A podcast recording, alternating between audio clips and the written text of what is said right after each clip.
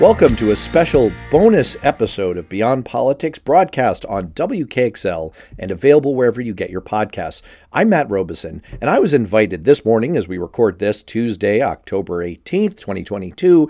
I was invited this morning onto the show hosted by our old friend Howard Monroe, a legendary West Virginia radio broadcaster, and he had noticed that Beyond Politics was honored by the New Hampshire Association of Broadcasters last week for our outstanding feature with former Supreme Court Justice John Broderick.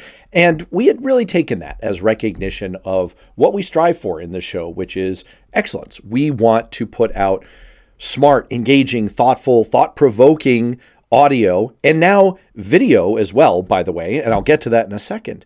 And so it was really nice to to be invited onto a show to talk about that. And we also talked about some politics. I wanted to bring all of that to our podcast and our WKXL radio listeners. But I also wanted to ask for your help because as we mentioned in this recording with Howard, Beyond Politics is doing really well. We're broadcast all over New Hampshire on WKXL, and we are consistently in the top 10 or 15% of all podcasts on earth, which we're really proud about, and we want to continue to grow. If you're listening to us on radio or on podcast, the very best thing you can do to help us out if you value this kind of thoughtful, engaging stuff is to go and leave us a rating and a review, especially on Apple Podcasts, but wherever you get your podcasts is fine. Just search for Beyond Politics and let people know why you find this valuable and why they should check it out as well. And as I mentioned a moment ago,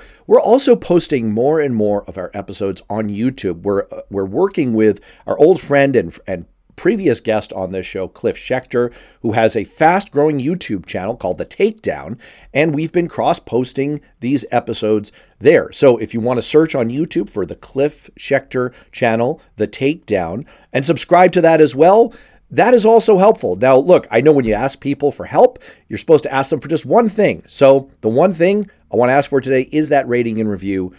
But Subscribing, as always, to the podcast is helpful, and subscribing to the video is certainly helpful as well. Thank you all so much for your support. And with that, here is Howard Monroe. Right now, I want to welcome to the show a friend of the program. He's usually here to talk politics. Now I'm going to do a little bit of that with him. But uh, former congressional staffer, campaign consultant, writes for progressive uh, uh, websites, a broadcaster, and a podcaster, Matt Robison. Matt, good morning. Glad to have you on again. Good morning. It's always great to be on. I, I, you you have a podcast which we have talked about from time to time. And in the early days when you and I first started working together here, we talked more about it. And I want to get into beyond politics a little bit because you actually picked up a nice uh, nice recognition this week, and I want to get into that. But I got I, I I can't have you on the line without asking a couple of quick political tidbits. All right? Yeah, hit me with the, the political stuff. Although I've got to hit you. Your prior conversation buried the lead, my friend. it isn't about House of Games or House of Cards or, or whatever, House of the Dragon. The show you guys are missing out on is called For All Mankind. It's on Apple TV. It's the best thing on TV right now. Wait a minute. Let me write this down. What's it called again, Matt? It's called For All Mankind. It's on Apple TV. It imagines how history would have unfolded if the Russians had beaten us to the moon in 1969 and ooh, I like so that. Smart.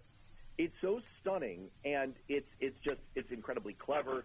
It's politics, it's history, it's it's a little bit of sci-fi. There's some drama in there. The drama is actually the worst part of it.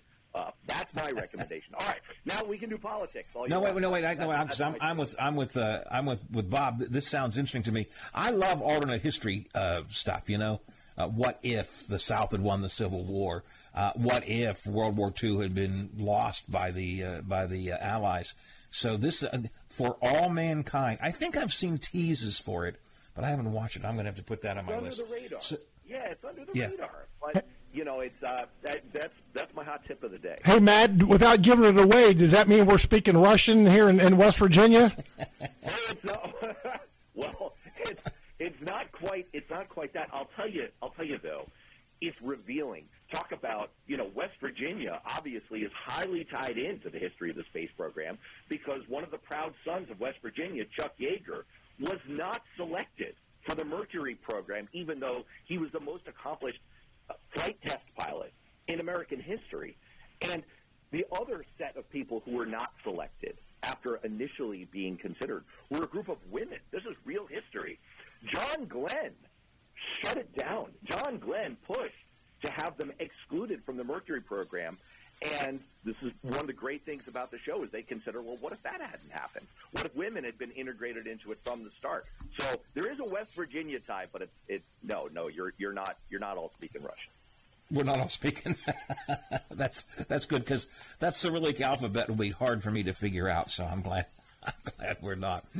Let's. Uh, you know what? Since we're talking about off the off the beaten politics track, let's let's start with beyond politics, and then we'll do couple of, contemporary things for a minute. But uh, you you do beyond politics. You also have a talk show host, a talk show on WKXL uh, in New Hampshire, and uh, your Beyond Politics um, uh, podcast and your radio show uh, were honored this. I don't know, was this week, but recently by the New Hampshire Associated Broadcasters, right? That is that is right. We're we're very proud about that. We received an award for best feature for an interview we did with the former Chief Justice of the New Hampshire Supreme Court. It's a story that's a little bit lost now, but made national headlines at the time. Um, his son struggled with substance abuse and, uh, and addiction and, and, mental health issues, and one night uh, attacked Chief Justice John Broderick of the Supreme mm-hmm. Court and, nearly killed him. His dad. And, his dad.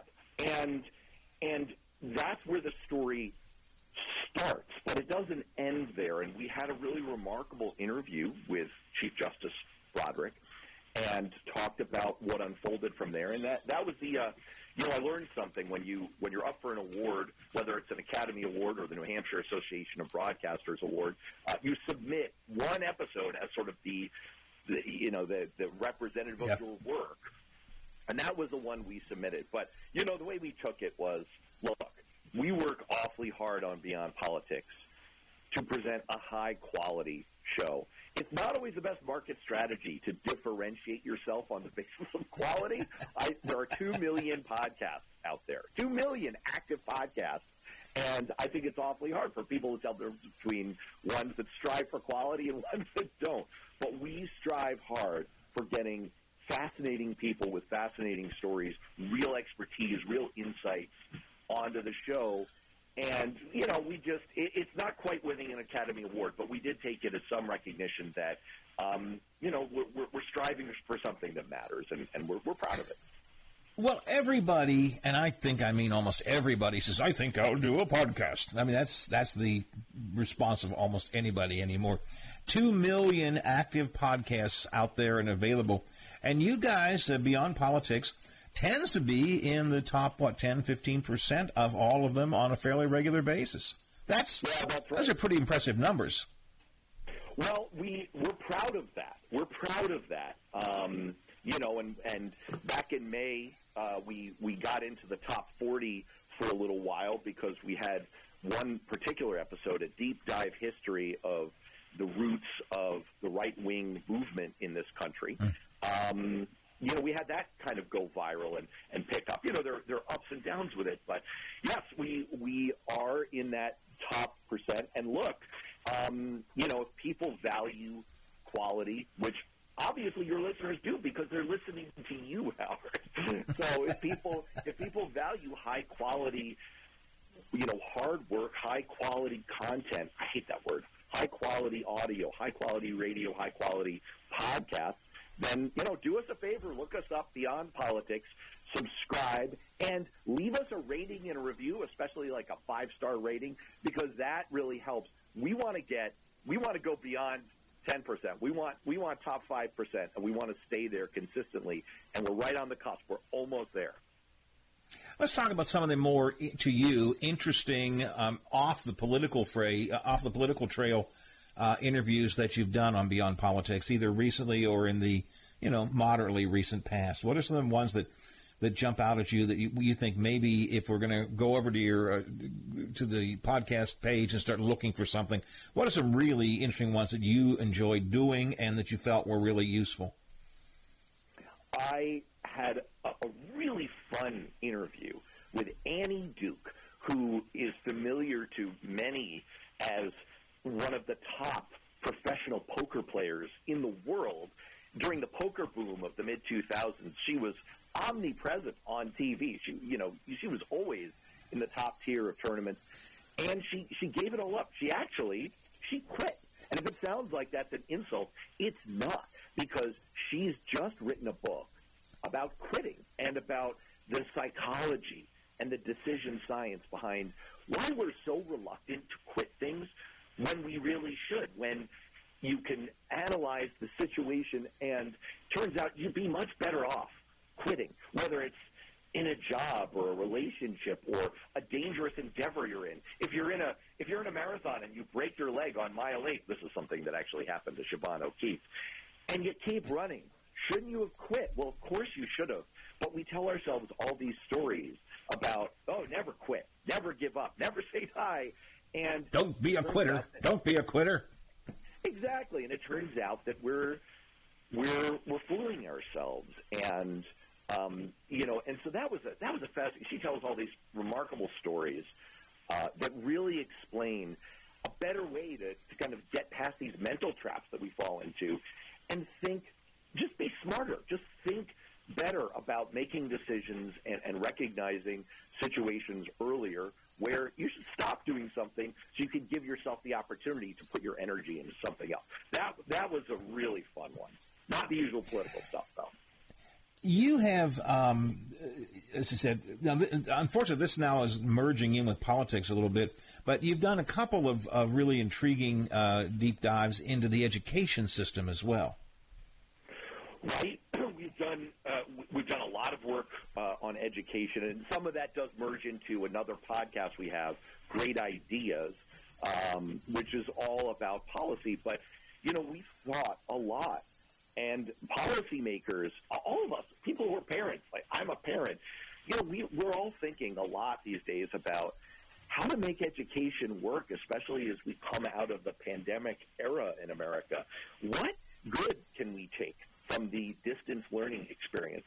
You know, there are good, valuable things, and we've, we've heard a lot about that um, from experts and people who are innovators about, you know, this is, think about a rural state, West Virginia, you know, there are there are advantages, massive advantages to be gained if you can bring high quality education to people in remote areas who may not have the resources, the, the teachers present, may not have the concentration of students.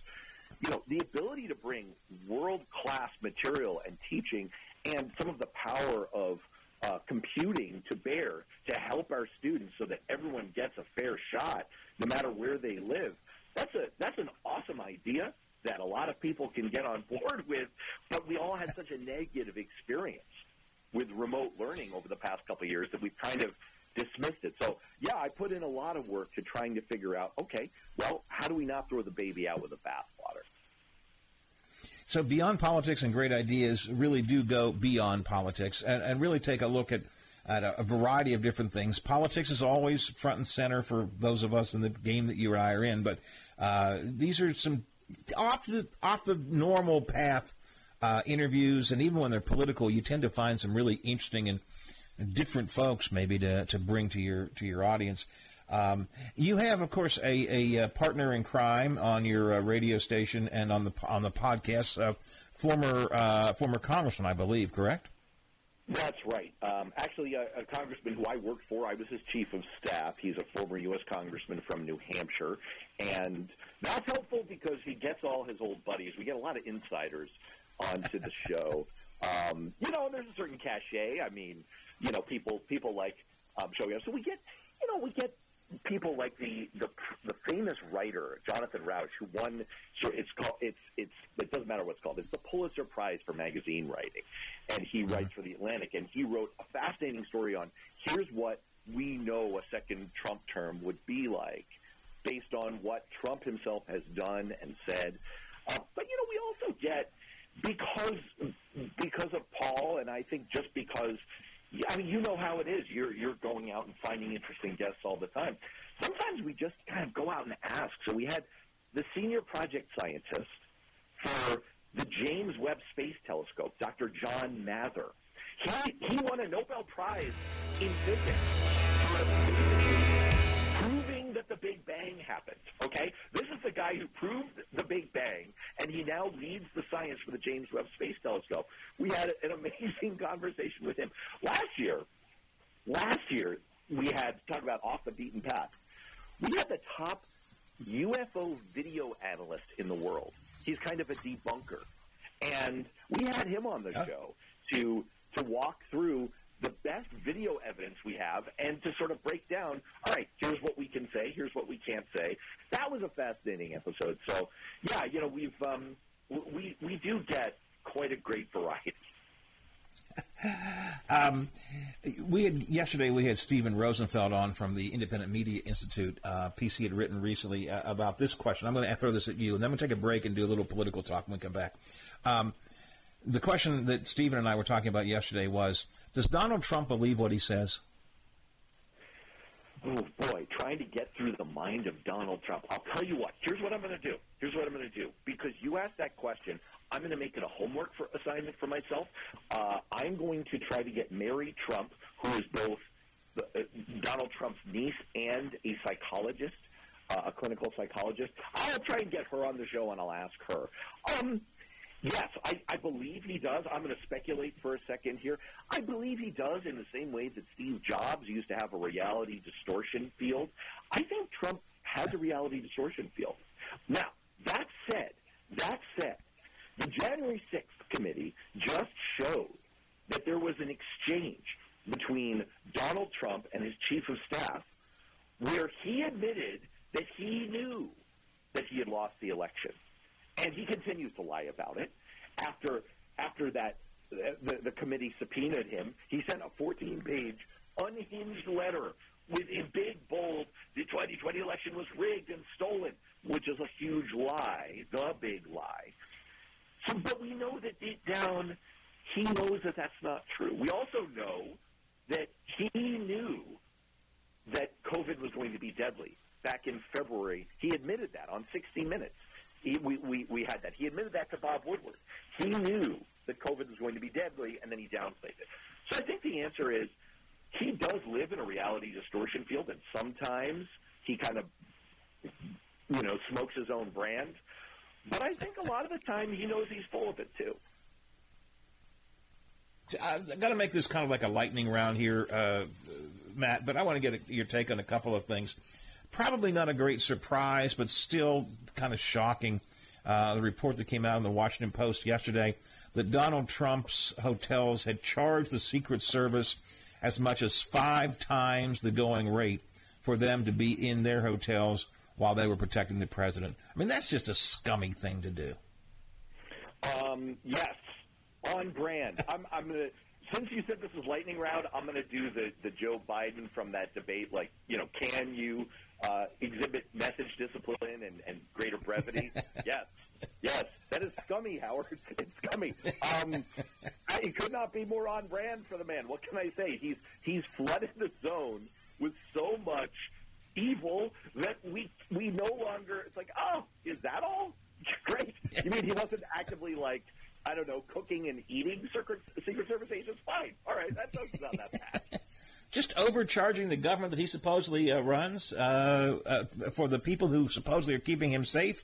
Yeah, that's okay. Uh, we, we we expect that expect that definitely of him. on the totem pole of Donald Trump's crimes. It's pretty low. It's uh, you know it's I, I would say it does not crack into the top seven hundred. you talked about this briefly before the break. Just a quick thought.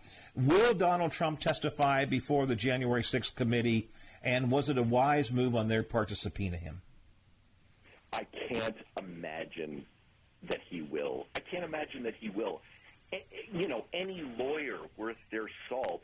I mean, you know, the dark joke going around Republican circles is that MAGA now stands for Make Attorneys Get Attorneys. The attorneys that he trotted out to represent that to judges, to federal judges, that oh, all of the files from Mar-a-Lago have been turned over, and they said that they meant well, that's lying. Lying is wrong. Don't do it to a federal judge, people. And if you're going to testify before a congressional committee, do not perjure yourself. That's illegal. And the possibility that Trump would perjure himself or make matters worse, no lawyer would put this insane lunatic who delivers word salads of falsehoods constantly uh, in front, you know, in a situation where he's under oath. Um, so, I, no, I, probably not, but uh, I guess it's not. Now, were they wise to? Yeah, I think it's a check the box exercise. I think they're saying that they they tried. One of the things that came out, this is kind of a crossover to our our discussion about you know shows shows that we've done recently.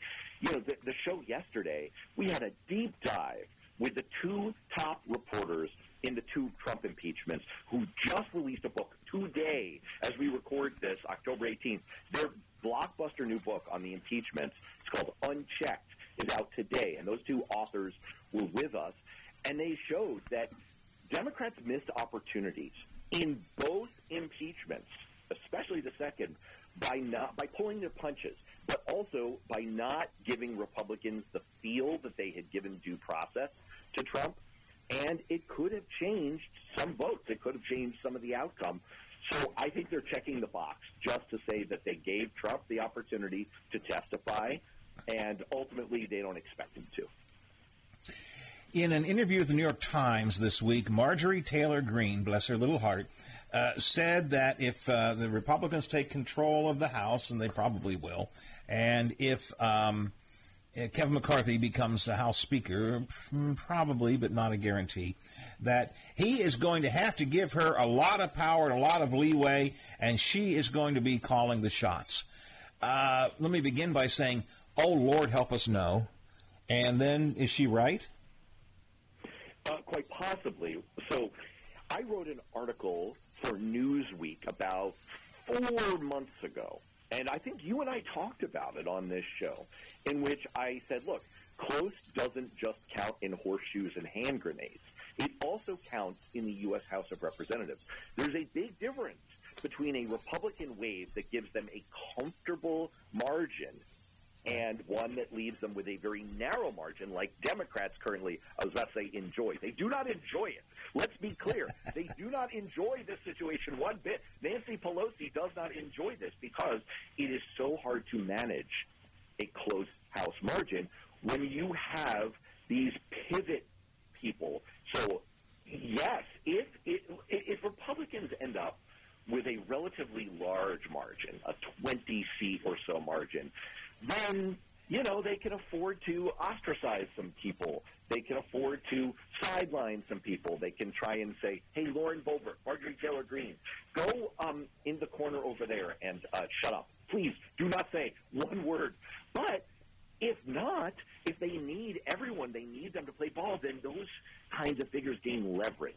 And that means that they get to go out and do the Marjorie Taylor Greene insanity hour every day and in a way, that's you know that's that's a good outcome for Democrats because it shows the true nature of what the Republican coalition has become. So that's why. So the short answer is yes. It could very well be true if things are close, and that's why when you watch election night results, I know we'll all just focus on did Democrats keep the House somehow ma- magically or or lose it. But there's a deeper question, which is how big is the margin? Because a close margin will matter. Yep, absolutely. Hey, Matt, always good talking to you. Uh, we'll do it again sometime in the near future, talk more politics. Meantime, I encourage people to check out the webs, the uh, podcast Beyond Politics, the award-winning website, if you will, uh, and also check out um, uh, the Great Ideas podcast as well. And they're on almost all of the podcast channels. I suggest Apple Podcasts might be an easy way to find them, but however you choose to do it, uh, find the podcast. Subscribe. That way, whenever new episodes are up, you'll get them. And uh, always enjoy talking to you, Matt. We'll do it again soon. Thanks, Howard. Check out For All Mankind too. Great show. Um, it's, it's, on my it's on my list. I'm going to start looking at looking it up uh, tonight. Appreciate it. Thanks a lot. All right, Matt Robison with us, former congressional uh, staffer, a campaign consultant, a uh, podcaster, a broadcaster, a uh, progressive writer for a number of online sites, and a frequent political analyst here on the Watchdog Morning Show.